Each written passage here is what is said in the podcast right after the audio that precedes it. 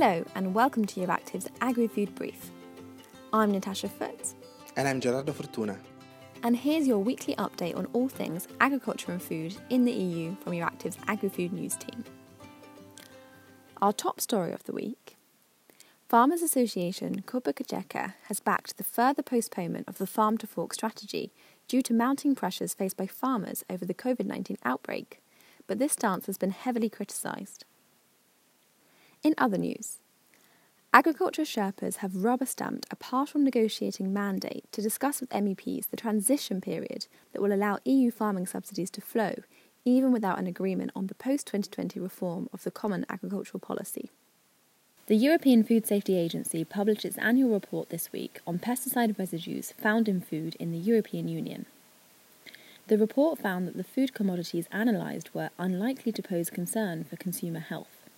The recent coronavirus outbreak has put an enormous strain on the whole EU agri food sector and especially on small scale producers. However, farmers have been rapidly innovating to create novel means of selling their produce to keep themselves afloat.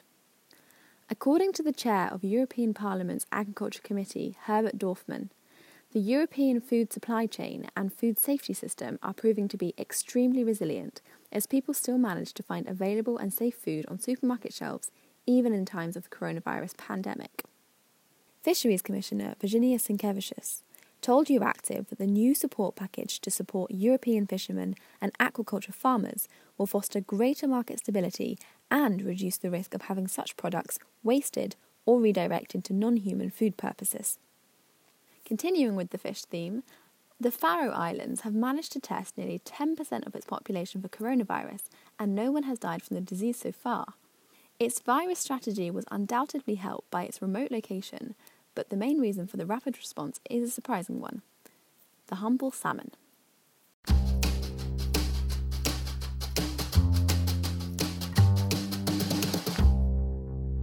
The quote of the week this week comes from Ursula von der Leyen, President of the European Commission. Despite these challenging times, we make sure that Europeans continue to have access to high quality, affordable food. I would like to thank our farmers who make sure that food is available in our shops. And I'm grateful to the thousands of European citizens who are volunteering to help with this year's harvest. This is a wonderful example of European solidarity.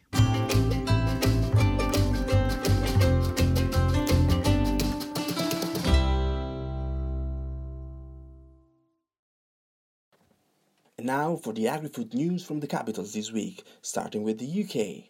Amidst videos circulating on social media of farmers pouring milk away, the Royal Association of British Dairy Farmers has called on the UK government to help fund a short term financial support scheme for dairy farmers whose businesses have been severely affected by the crisis.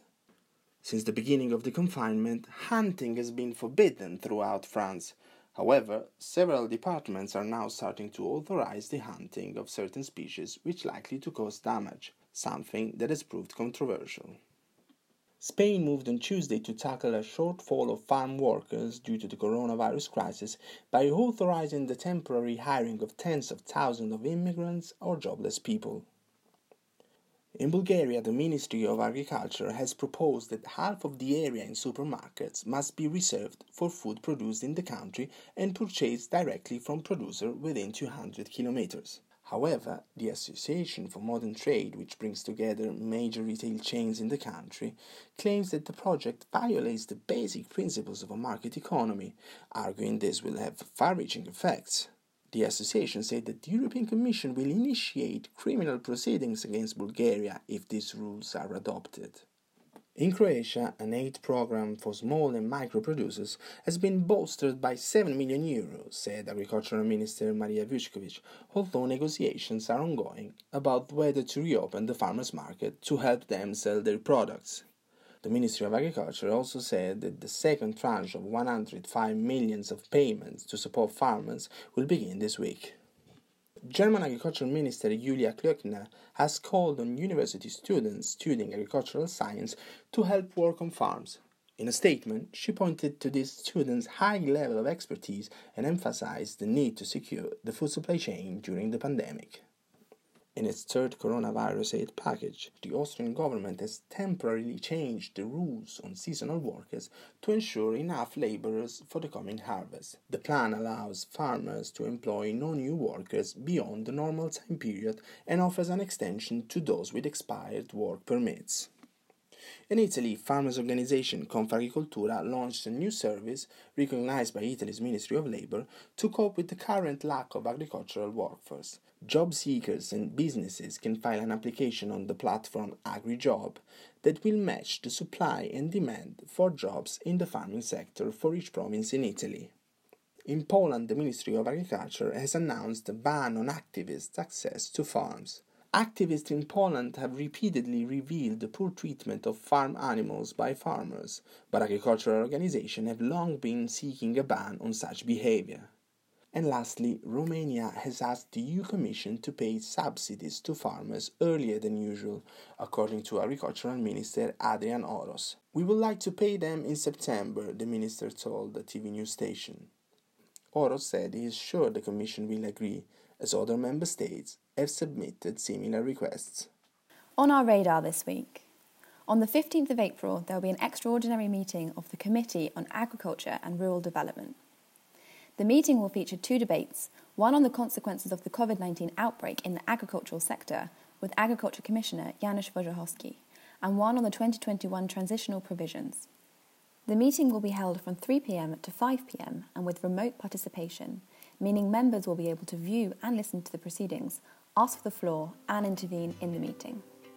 This week, the AgriFood podcast is produced by Euractiv's AgriFood team, Gerardo Fortuna and Natasha Foote. Be sure to subscribe to our newsletter so you don't miss the latest agricultural news from the EU. I'm Gerardo Fortuna. And I'm Natasha Foote. Thanks for listening, and see you next week.